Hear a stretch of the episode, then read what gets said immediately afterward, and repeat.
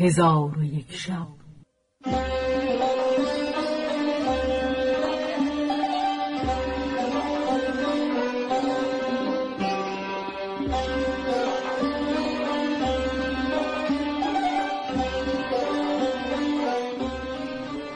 داستانهایی برآمده از ژرفای تاریخ و تمدن و فرهنگ مشرق زمین.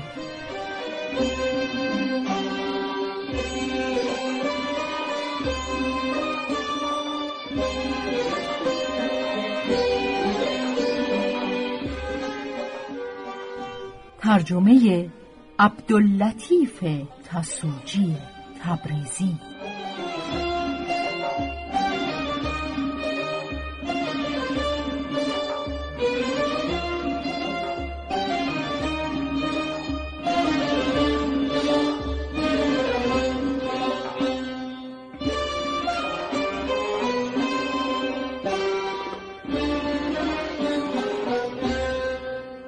چون شب یکصد و سوم برآمد.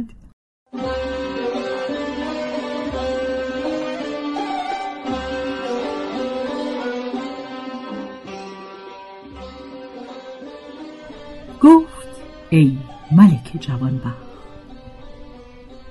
نخستین کسی که به نزد شرکان رسید وزیر دندان بود و بعد امیر بهرام و امیر رستم ملک شرکان را که از اسب نگون شده بود بگرفتند و به نزد ملک زو المکان بردند و به جدال بازگشتند. آتش جنگ بالا گرفت و ساعت به ساعت شقاق و نفاق بیشتر می‌شد و زمین از خون دلیران چون دریای عمان گردید تا اینکه شب از نیمه بگذشت و فریقین از کار و باز ماندند و از همدیگر جدا شدند و هر یک به لشکرگاه خود بازگشتند و کفار به ملک افریدون گرد آمدند و زمین ببوسیدند و رهبانان به زفر ملک افریدون تهنیت گفتند. پس از آن ملک افریدون داخل قسطنطنیه شد و بر تخت مملکت بنشست و ملک روم به پیش او رفته با او گفت مسیح تو را یاری کرد و بازوی تو را قوی گردانید و دعاهای مادر صالحه مرا درباره تو مستجاب گردانید و آگاه باش که پس از ملک شرکان سپاه مسلمانان پاینده نخواهند بود. ملک افریدون گفت فردا که به میدان می‌روم زو المکان را به مبارزت خواسته بکشم. آنگاه جنگ ما و ایشان به انجام رسد و لشکر اسلام رو به هزیمت نهند. ملک افریدون را کار به دینجا رسید.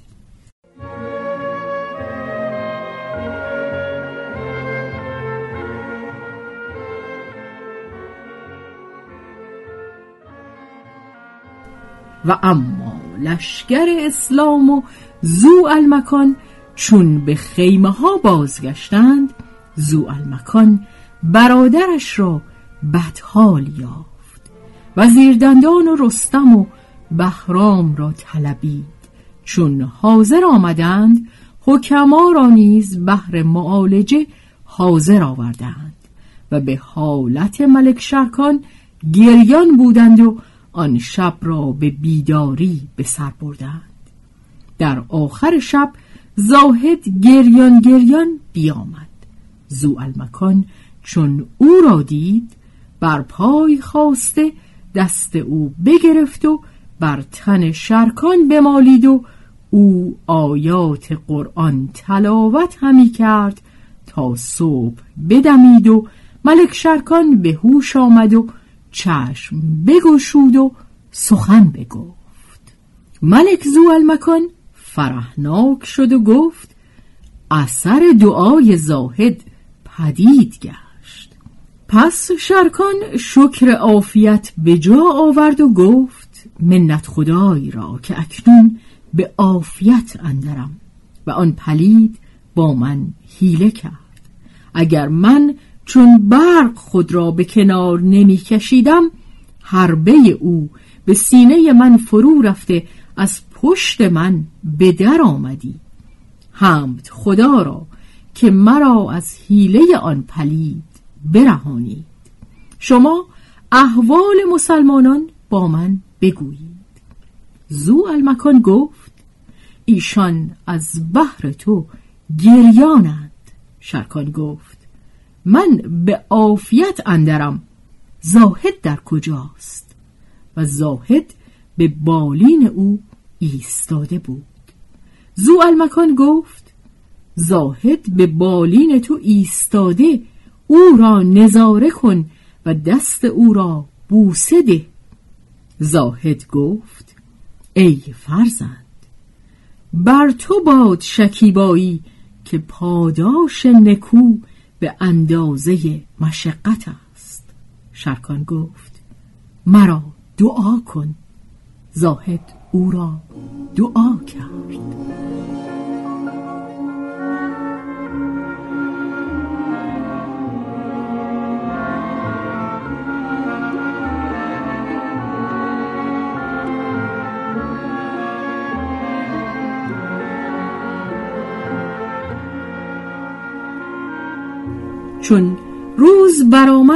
مسلمانان جنگ را آماده شدند و به میدان قتال بشتافتند.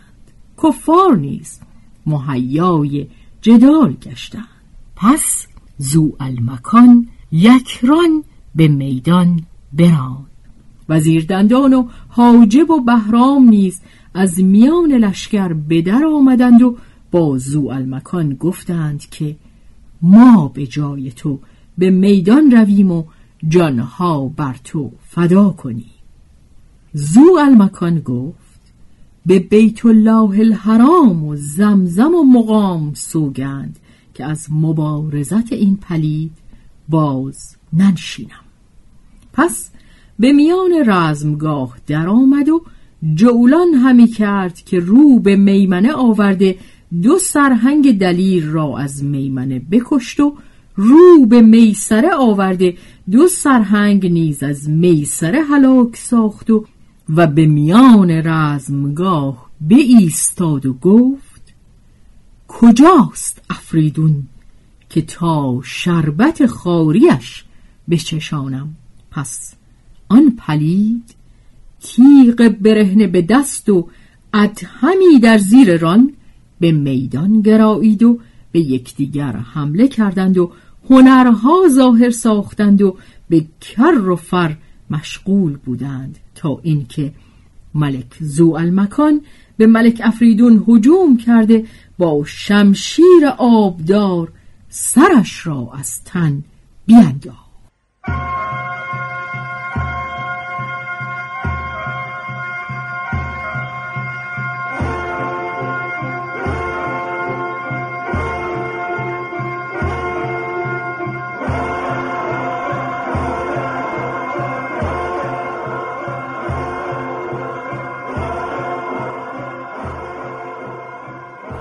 چون کفار این را بدیدند همگی هجوم آوردند.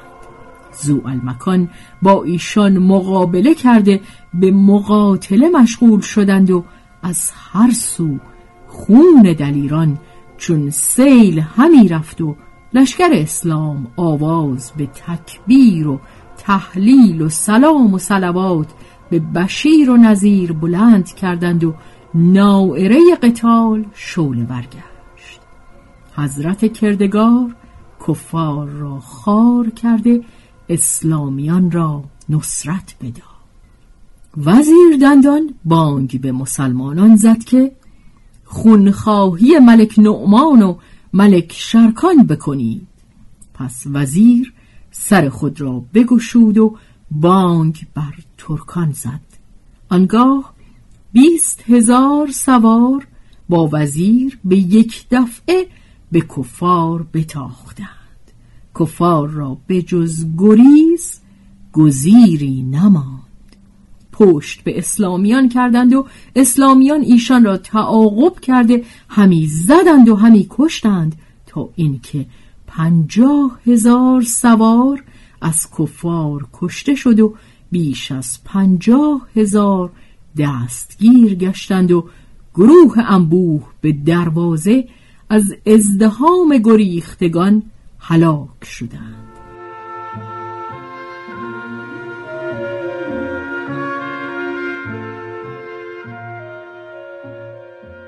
پس از آن دروازه شهر ببستند و به فراز برج ها برآمدند و لشکر اسلام معید و منصور به سوی خیمه ها بازگشتند و ملک زو المکان نزد برادرش شرکان رفت و او را تهنیت گفت. شرکان گفت ای برادر همه در پناه دعای زاهد هستیم و نصرت ما به سبب دعای مستجاب اوست.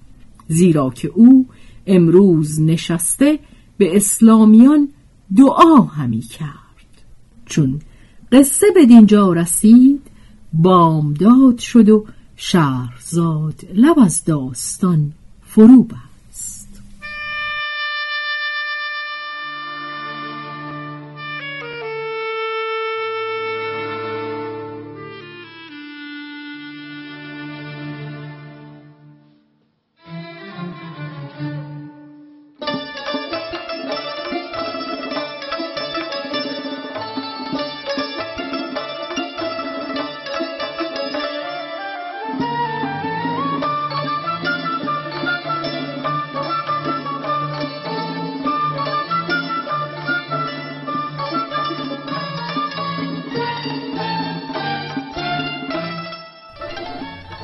به روایت شهرزاد فتوهی.